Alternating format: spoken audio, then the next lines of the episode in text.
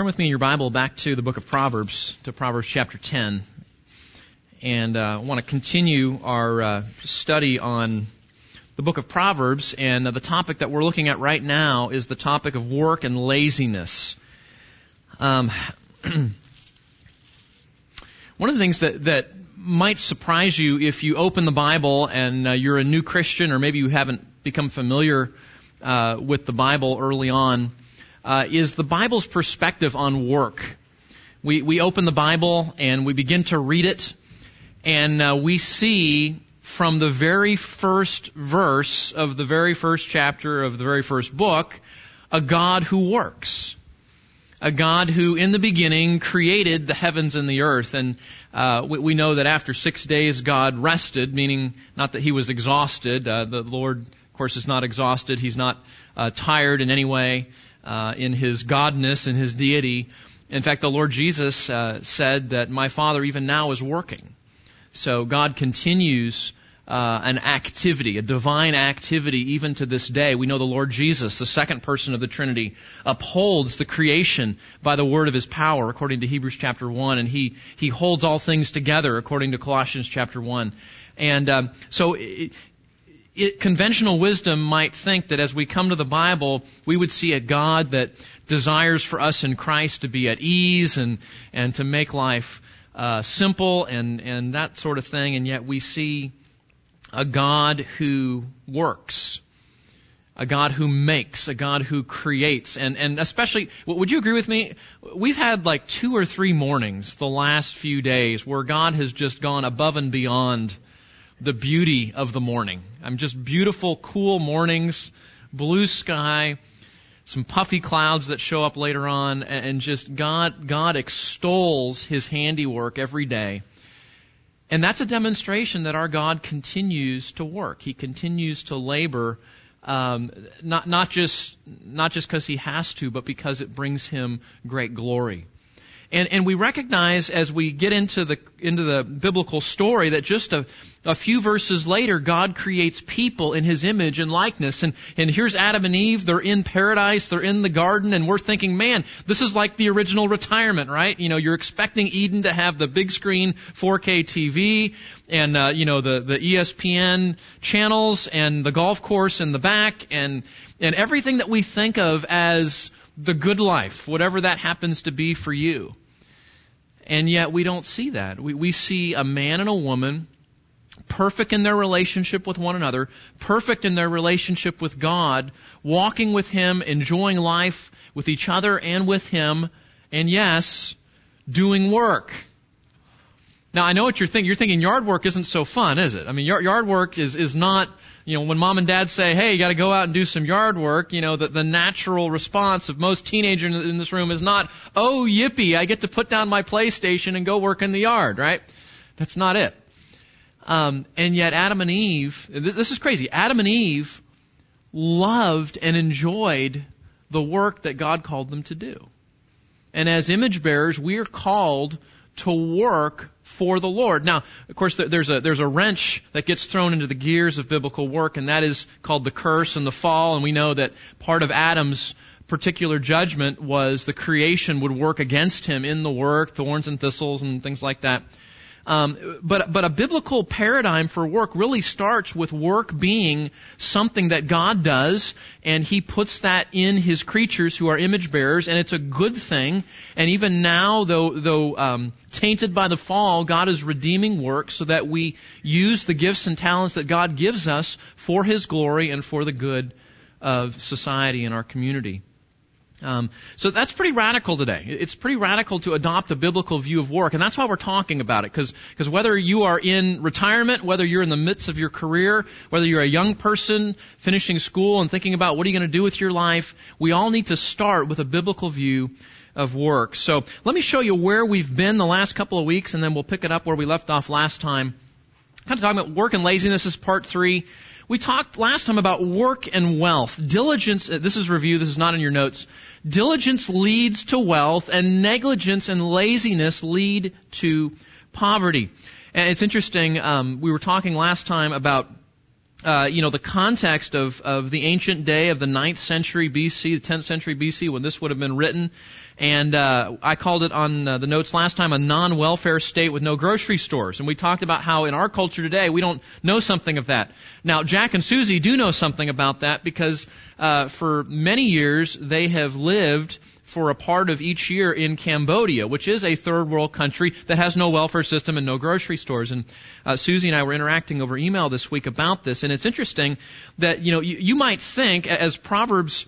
Uh, pictures the worldview of the day. There's no welfare system. There's no grocery stores. The, the motivation to get out and work is if you don't do that, you're going to die. You're not going to you're not going to eat. But Susie reminded me, even though that's true, even in some third world countries like Cambodia today, the human sinful heart knows no end to its laziness, does it? Which means even in a culture with no grocery stores and no welfare system, people will try to get out of whatever work they can do, take advantage of other people. Susie was telling me how especially the, the fathers in that culture who have children will just live a life of laziness and, and the, the impetus, the, the, the, um, uh, the work ends up falling on the mom who goes out and is trying to, you know, put food in the mouths of her children that would otherwise starve, and then sometimes even the, the husbands get angry and take some of that money and use it for their own selfish means. And so,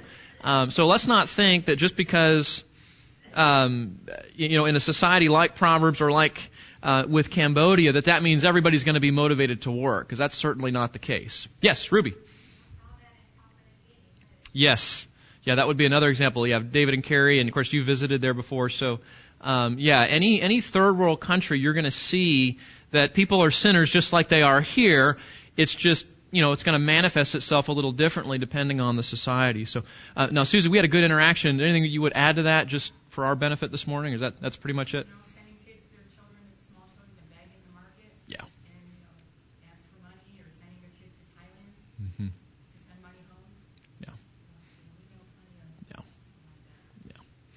So, so we see that uh, this is God's design, and yet even in our fallenness, people will manipulate other people, and even even using their own children uh, to get out of their own responsibilities. So, and you know, we, we see that here in the states too. I mean, it's it's different because of government assistance and because of the wealth of our country, but where people will will take advantage of their children in order for them to continue to live a lazy life, and and I think that that's a real challenge for the church, and, and it's a challenge for government too, where you know, when is it right to step in when mom and dad do have the right biblical authority? When is it right for someone else to step in and say, you know, these children are being neglected, these children are suffering, we're going to take over? And that, that's a great challenge. Um, and uh, I don't know that anybody's going to say that's an easy question to answer, but we know that um, um, certainly the church has a role in that when it calls us to um, to care for those that are that are really uh, neglected.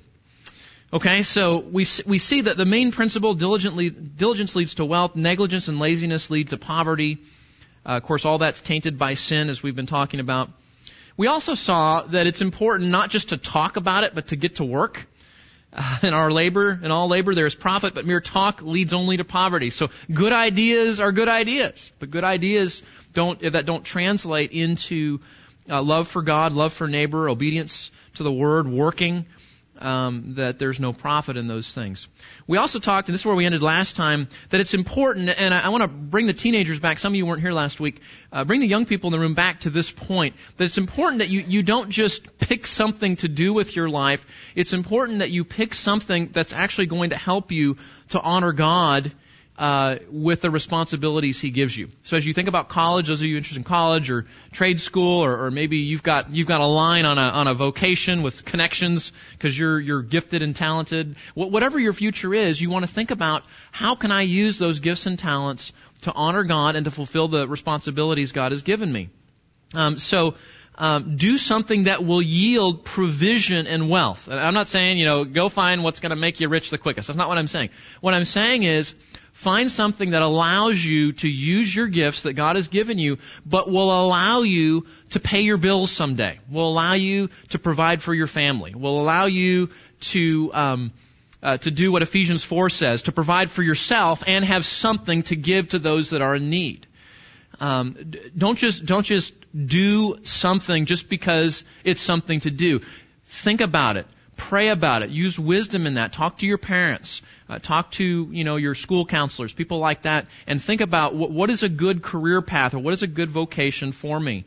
Um, and be careful. And I, I will not get out my soapbox again. I promise. But be careful how you think about even something like college debt and your ability to pay that off given the degree program that you're getting.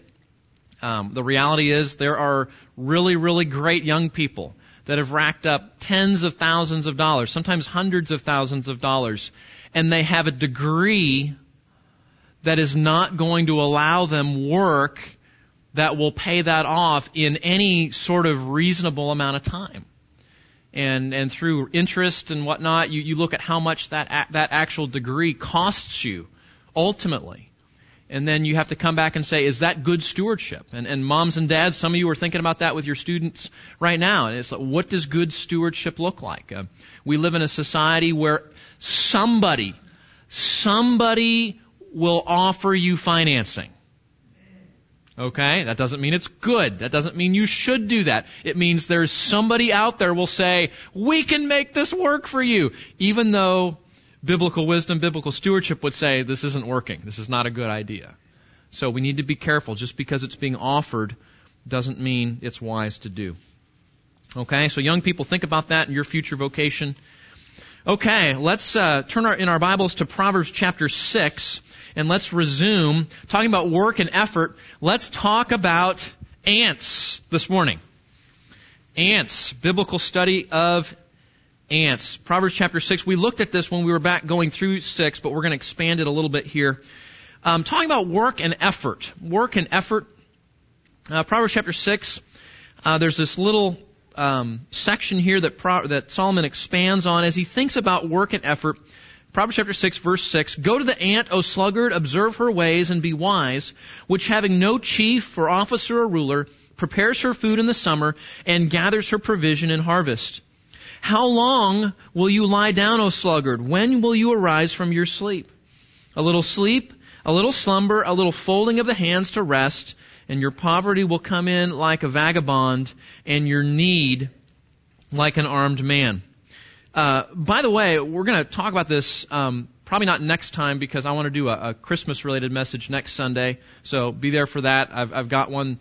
Um, I've got a Christmas message that started with a theological question that my daughter asked me a couple of weeks ago. So it's always fun when you know you can do a Bible study based on a question that one of your children asked you. So anyway, so so stick around for that. When we come back from the the Christmas uh, break, I'm going to do a message on workaholism and communism. Uh, related to what we're reading here today. Because sometimes you, you can come away from something like this thinking, you know what, uh, God wants me to just work all the time. And uh, so we have to talk about the, the topic of workaholism. We also have to talk about communism in terms of the, the biblical view of wealth and, and how that works in community and society. So, so stick around. Uh, probably after the first of the year, we'll come back. We'll talk about workaholism and communism. Um, no topic is left unturned in a Sunday school. Not a Grace Bible Church. Okay. So back to ants. Uh, this is this is right out of the gate, but but this is radical. I'm telling you, this is radical. God wants you to work hard. To work hard. Verse six: Go to the ant, O sluggard, and observe her ways. Um, now, I, this is a bad time of year to do it because um, you know the the temperature is changing and it's not as easy to see in in the warmer climate, the warmer seasons. But uh, let me just just think back to last summer, last spring, and, and let me ask you a question: Have you ever seen an ant that is not moving, assuming it's not dead? You know, shh, right? Not, not, not because you sprayed it with something, not because, you know, Mike came over as pest control and, and not, not that. I'm just, have you ever seen an ant not moving? Probably not. Okay. Have you ever seen an ant in a break room before? No, you haven't. Okay. And, th- and that's why ants are used in this analogy to illustrate the point. Ants are always on the move. They're always working. And, and it's interesting, depending on, you know, it's carpenter ants or Um, I, I, I mentioned to you some of my lamentations about Texas sandburrs a couple of Sundays ago. Another lamentation that I had to get used to was these Texas fire ants, which are not nice. Um, I remember the first time I met one of those guys the hard way. And um, yeah, so anyway, so so whatever kind of answer we're talking about, we're, we're talking about these creatures that God designed, according to this verse, to illustrate biblical productivity in industry. They're always on the move. They're always working. They're always mobile. And, uh, and we can learn something.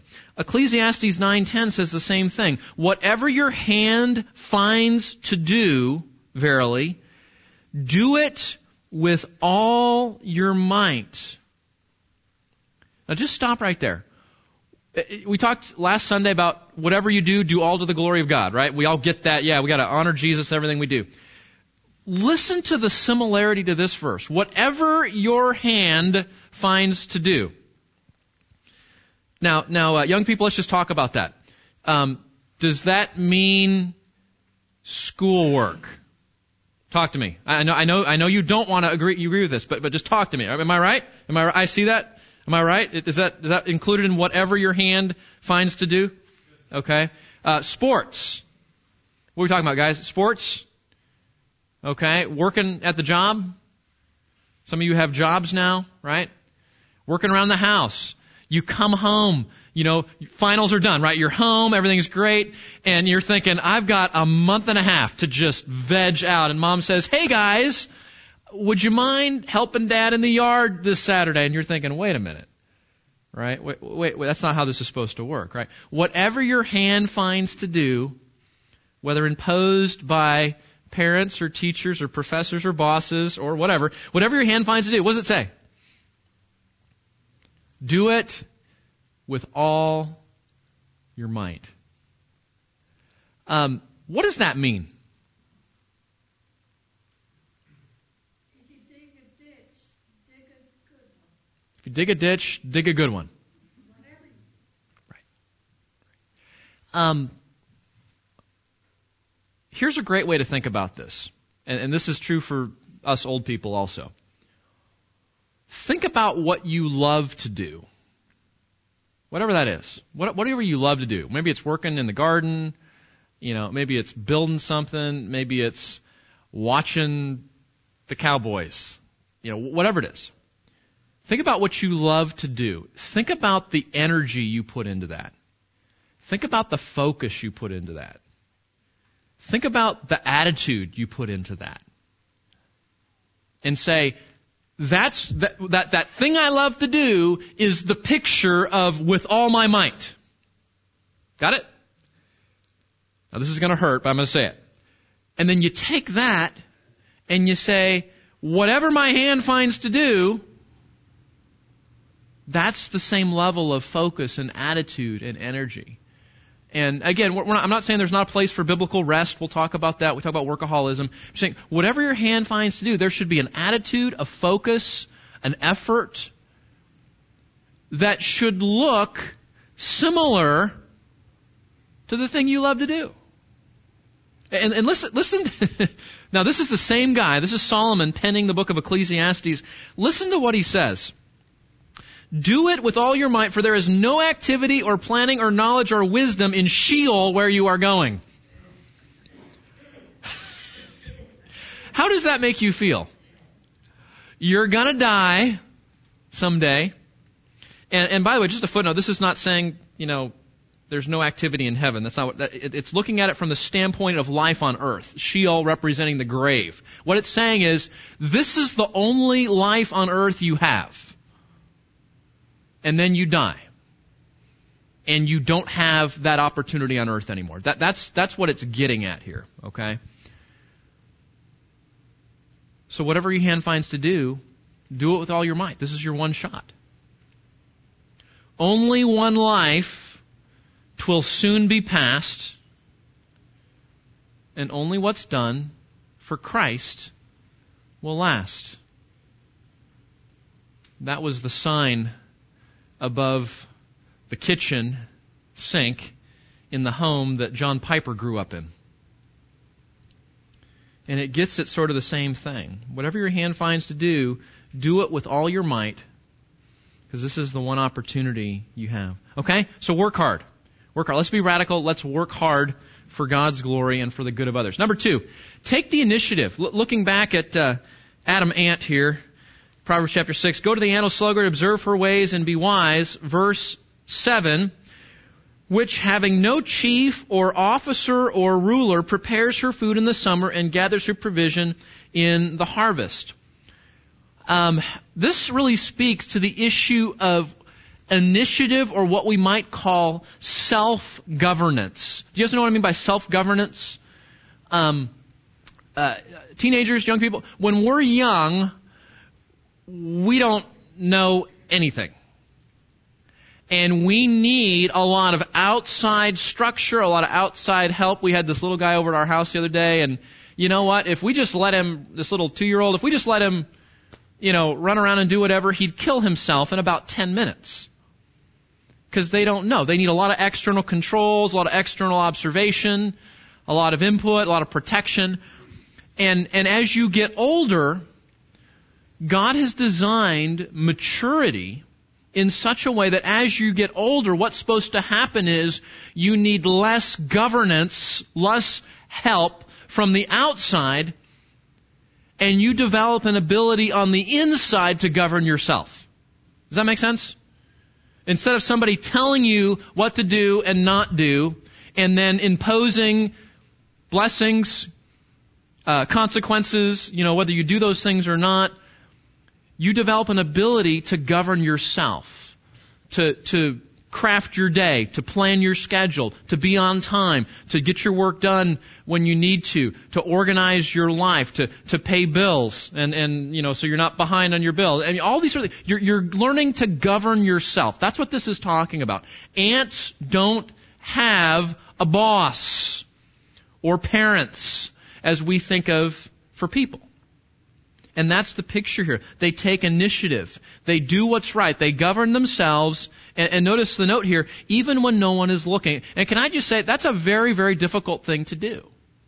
You, you, you know, even though God intends it to be the, the goal, it doesn't just automatically happen. That's why we have a book like Proverbs that helps you to know, how do I become a self-governing person? And, uh, and I'm not saying we, we don't need anything on the outside. I mean, God has designed family, God has designed church, God has designed government, recognizing that it is good for us to have outside agencies. It is good for us. But in terms of our personhood, as we grow into maturity, we ought to develop the ability to govern ourselves and to take the initiative. And that kind of goes with the, the third thing here, and that is to wisely plan ahead. Proverbs 6 8 goes on to say, um, having no chief officer or ruler, prepares her food in the summer and gathers her provision in the harvest. What that means is we have to develop an ability to think beyond today.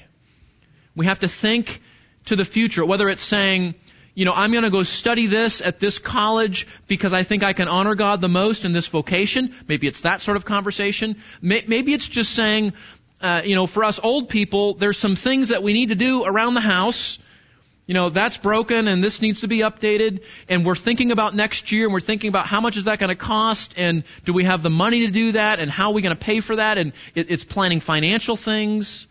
Um, but it's, it's this planning ahead. Of course, Solomon pictures here the fact that you, you have to, you have to gather together food, uh, in the harvest time so that you'll have something to eat in the months that nothing is growing in, in your garden or in, on your farm.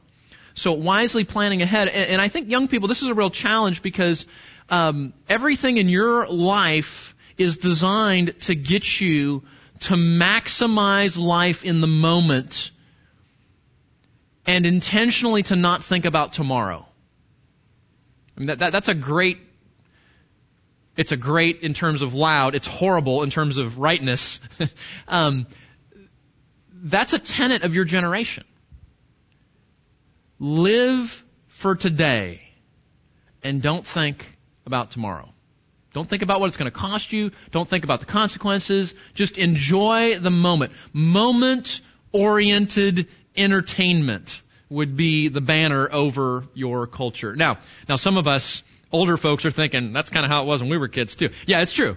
It's true. It's not unique to this generation. Um, which means if you're going to walk with God, you have to say, wait a minute, I need to think about the consequences. I need to think about tomorrow. I need to think about stewardship. Can I afford this? I'm just going to buy this today because it, it, it, oh, it's going to be great, and I won't think about how I'm going to pay for it. Um, we need to plan ahead, to think ahead, and um, even when no one is looking, to think wisely about the future. Number four, pursue excellence. Look at Proverbs 22, 29. Do you see a man skilled in his work? Now, now let me, let me make a distinction here between effort and excellence. Okay? Cause, cause we just talked about working hard, that's effort. Effort means, working hard means you're putting time and focus and energy. You're not quitting when things get hard. You're not giving up, though the task is only half done. It's about effort. It's about the actual work energy you're putting into it. For Proverbs 22:29 is not talking about effort, it's talking about excellence. This is about the quality of your work. Listen to this. Do you see a man skilled in his work? He will stand before kings. Now think with me for a minute. Um, there was a group of men who were really the, the first sort of uh, there was a group of men in the book of Exodus. I'll, I'll, I'll throw out some of this. You'll see if I figure out who I'm talking about.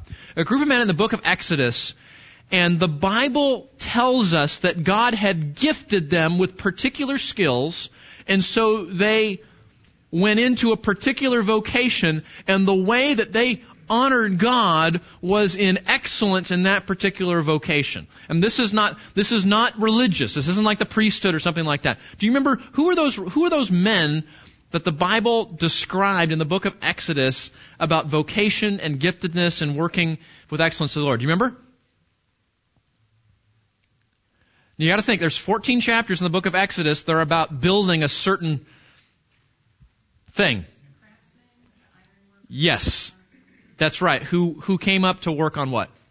The, not the temple, you're close. The tabernacle, right? Temple was later on. Tabernacle was, was in Exodus, okay? That's absolutely right. So you have people that work with metals, the gold, the silver, the precious metals. You have people that, that, um, are, are craftsmen that know how to build things. You have people that work with material. Remember all the linen? You know, there, there were curtains, there, there were garments, there were all these sorts of things. People that would make the tunics and, and the clothing that the high priests would wear. And, and you're reading the description you're going, man, this is, God's not like just, you know, go grab a coat and put it on. It's like, it's gotta be this size and in this way and this color. It's gotta have this on it and that on it. And, and we see that th- those are people who, they didn't have a religious job, but the Bible, um, commends them for using the gifts that God gave them. And, and do you remember what it says? They were known by what? Their excellence. These are people that didn't just have gifts in those areas, they were people that had developed those gifts to do excellent work. And that's why God said, you go get those folks to do it, and they're going to build and participate in my tabernacle. So, so young people, look at this. What this verse is saying is, when you take the gifts that God has given you and you develop them to do excellent work, people notice. And right here, it says it might even be kings that notice. You know, you think about what, what's a Christian worldview, a, a, a, a, Christian work ethic. It may be to go be a pastor or a missionary. It may be, you know, to go do some, you know, overtly uh, Christian ministry. But but you know, another wonderful way to honor God in Christian work ethic is take what God's given you, use it to the glory of God, develop it to the glory of God, do that excellent work, work hard, and be a light to a dark world for the gospel. I mean, there are people in this room that are businessmen and women and have done so to the glory of God. There are people in this room that are engineers or pilots or doctors or nurses or school teachers. Um, wonderful diversity in this room. And all of those vocations and occupations are glorifying to God insofar as they are done for His glory and with excellence in Jesus' name. That's the view. And this is saying that pursuing excellence is one of the ways that we honor God in our work. So not just effort, not just saying I work hard, but I do my work well. I work with excellence. Yes. Yeah, I appreciate that. And yeah, come back for communism and, and workaholism for that talk. But um, yeah, th- there is uh, every every single one of these points we we could qualify in some way. You know, so I appreciate that, and, and we don't want a pursuit of excellence to turn into a perfectionism at all costs to the detriment of other God-given responsibilities and duties. So that, that would be the, the balance to what I'm saying here. But I appreciate you saying that. Okay. Uh, number five, be a good steward. Proverbs 27:23. Know well the conditions of your flocks. Pay attention to your herds. For riches are not forever, nor does a crown endure to all generations. Or Proverbs 24:30. I passed by the field of the sluggard and by the vineyard of the man lacking sense, and behold, it was completely overgrown with thistles. Its surface was covered with nettles, and its stone wall was broken down. Uh, one of the one of the marks of of our work ethic here, our biblical work ethic, is being a good steward. Uh, being aware, staying on top of our responsibilities. Why would he say know well the conditions of your flocks? Because in this culture, your flocks were your livelihood. So if, if you're not paying attention to the health of your animals and they get a disease and they all die, well, guess what? there goes your industry. There goes your vocation in many ways. So staying on top of things, being a good steward, thinking about caring for possessions, caring for the things that God has entrusted to you in Proverbs 24 there, learning to be a good steward for God's glory. Okay? And that leads to the result of all this, work and reward. And I want to show you guys five rewards that God's Word addresses in the book of Proverbs, and one of them we'll have to go outside of Proverbs to see. But five different types of rewards that God says as we pursue work to the glory of God, this is what we should expect to happen. Now, now we qualify this that, that everything I'm going to say here comes under the umbrella of God's sovereign care, which means these principles are not going to look the same in every person's life. Uh, we know that uh, everything from wealth to reputation are ultimately things that God produces in our life, not through our own efforts alone. Okay, but with that qualification, notice Proverbs 10:4, financial reward. We've seen this already. Poor is he who works with a negligent hand, but the hand of the diligent makes rich. Now it is true, in fact the, the Proverbs talk about this, it's true that there are exceedingly lazy people that are wealthy people. There, there, there are some people like that in the world. But as a general principle, financial reward results from the person who works hard and is diligent. And laziness and negligence lead to poverty, or at least to having to take advantage of people and other sinful ways of getting on in society. Number two, there's a corporate reward. Look at Proverbs 12:24. The hand of the diligent will rule, but the slack hand will be put to forced labor. Now, let, let me tell you, there's a cultural significance to this. What this is saying is that under the nation of Israel, the theocratic kingdom of Israel, if you were a chronic sluggard, the government could say, you are being a chronic sluggard and they could sell you into slavery. I'm not saying whether that's right or wrong or whether we should do that today or not. I'm just saying that was the reality for the nation of Israel. And that's the sort of historical significance behind this verse. But, but don't miss the principle. Even though that not, doesn't happen in our day, don't miss the principle. The principle is when you work hard, you have opportunities to move up in your work and in your job. Now again, this goes back, you say, well, are you saying Jesus would want us to climb the corporate ladder? Well, yeah and no. Uh, no in the sense that, that there, there's nothing intrinsically spiritual about moving from the, um, the customer service representative to the CFO of the company. There's nothing intrinsically spiritual about that. But what this verse is saying is, when you work hard, it opens up doors of responsibility. And I think, especially in the corporate world, or whether it's in education or medicine or in technology or industry, whatever your realm of work happens to be, usually this is true. Now tell me if this is true. usually as you move into areas of higher responsibility in your job, what comes with that? Now th- think with me on that. What comes with moving up in your job in most industries? Influence. Thank you. So here's the question. Why would you as a Christian man or woman want to look for growing areas of influence? Why would you want to do that? To further the gospel. So, so we, we could argue that uh, a main way why we would want to move into to realms of more influence and more responsibility in whatever industry you happen to be in is because it opens up your influence for the gospel and for ministry in day to day. You know, there's another reason for that, and that is often, um, and, and, tell me what you think about this. Um, the Bible gives us lots of realms of responsibility. For example, when I think about my life, I think I have a responsibility to my family. I have a responsibility um, in the church just as a member of Grace Bible Church. I have a responsibility in my vocation, pastoral ministry. I have a responsibility to my community in terms of sharing the gospel. Um, there's all sorts of responsibilities, and you think if I, if I'm in a job where I'm working 60, 70, and more hours a week, is it going to be easy for me to honor God in those other responsibilities, or is it going to be really, really hard to honor God in those other responsibilities? Talk to me. It's going to be a lot harder. So, so you say, okay, I want to think about my vocation in a way, not to try to get to the point where I, I'm, I can be lazy on my job, but I want to think about it in a way that if I move up, maybe me from the, you know, the customer service person that's on the phone to a management position, maybe that opens up doors of influence, but it also opens up doors for me to manage my schedule so that I can use my time for these other responsibilities. So, and of course, every industry is different with that, but that would be another way to think about a corporate reward and why we might want to pursue that. Number three, there's a community reward.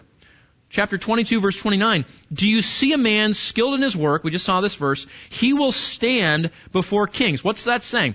That's saying when you do your work well, people may notice and that may give you opportunities not just on the job, that's corporate reward, it may give you opportunities in society. Um, like the workers of the tabernacle who said, "Oh wow, these guys are really good at what they do. We're going to give them this special task." Can you imagine that? Can you imagine being a metal worker on the original tabernacle? I mean, good night. Can you can you think of a better thing uh, to be able to do? Um, so we want to do that, and again, with with that community reward comes influence, and with influence comes gospel opportunities. So we want to pursue that. Number four, a personal reward. Proverbs 12:14 A man will be satisfied with good by the fruit of his words and the deeds of a man's hand will return to him. What is that saying? Solomon is saying is there is a personal benefit and a personal satisfaction to working hard. And, and, and, and young people, you've probably heard your dad say this. You've probably heard him say this. There is something personally rewarding to looking back on a full day's work and saying, by God's grace, I worked at my responsibilities as best I could. Uh, whether it's school, whether it's making chicken at Chicken Express, whether it's taking care of medical patients up at the hospital, whatever you do, teaching kids to say, it is, it is personally rewarding to think about your work knowing that you did it for God and you did it to the best of your ability. But notice also, a man will be satisfied with good by the fruit of his words, and the deeds of a man's hands will return to him. M- meaning, there is even benefit that comes uh, in a job well done that may come in the in other in other realms as well, in terms of benefit coming back to you. And, and notice this: um, uh, we we have some some young ladies uh, here with us this morning also. A lot of what we've talked about sounds like we're talking about guys, you know, providing for their family, stuff like that. Listen to the Proverbs 31 woman. Proverbs 31, 31. Give her the product of her hands and let her works praise her in the gates. Now, we haven't talked about the, the P31 yet, the Proverbs 31 woman, but we will. Uh, this is a woman that works her tail off. This is a, an industrious, hardworking, wise, skilled wife and mom. And notice, look at this. She works hard and her works praise her in the gates.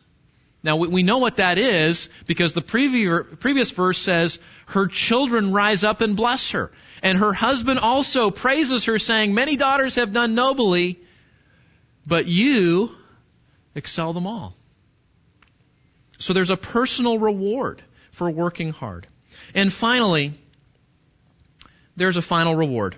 And we have to go outside of Proverbs to see this, but this is really, this is really the most important.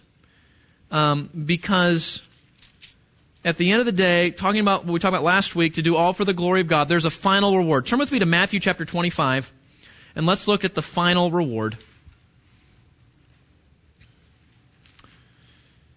When we work hard to the glory of God, when we seek to use our gifts and talents with excellence and diligence, working well, there are rewards. Financial reward, corporate reward, community reward, personal reward, and lastly, a final reward. Matthew 25, you guys know this. Uh, the parable of the talents, right? God entrusts talents to three different slaves. One gets five, one gets two, one gets one. Now there are certainly um, there's certainly other theological themes going on here. I'm not seeking to exposit this whole thing for you, but I want you to notice one principle. Okay, God entrusts certain gifts, certain talents, certain stewardships to people, and what does He expect them to do? According to this parable, to use them for the glory of God. And and and I would I would say what I one of the things I read in this is you're maximizing your influence. It's, it's what Jack said a minute, minute ago. You're maximizing your influence by using what God has given you exponentially or in a multiplied way. Now, young people, I don't know that there is any greater reward that the Bible can offer to you than what this verse says. One day you will stand before the Lord Jesus and you will give an account for what you did in this life. And this chapter tells us what we hope and pray and strive to happen on that day. Verse 20. The one who had received five talents came up and brought five more talents, saying, Master, you have entrusted five talents to me. See, I have gained five more talents using his influence for the glory of God. Verse 21, his master said to him, what? Well done, good and faithful slave. You were faithful with a few things. I will put you in charge of many things. Enter into the joy of your master. So teenagers, I, I, don't know that I can say to you from the Bible anything more motivating to this than to do your work in such a way as to hear Jesus say to you, well done. And, and notice, well done comes with what? The joy of your master. Alright, so let's strive for that final reward, hearing the words of our Lord Jesus of commendation. Let's pray. Father, we're grateful for work, and we're thankful that you made work to bring your glory. Uh, Lord, I pray, would you help us to think about the responsibilities you've given us as stewardships to you, to work hard, to work with excellence, to plan ahead, to take the initiative, and to know that there is great reward, not just in this life, but that we would do so in a way that would please you and bring you glory and bring bring the, the, the eternally significant satisfaction of knowing that we did good in your sight. Lord, I pray, would you help us to live and enter our responsibilities each day, desiring to hear you say that. Lord, that's true for all of us in this room. We would live to hear you say, well done. We pray. In Jesus' name, amen.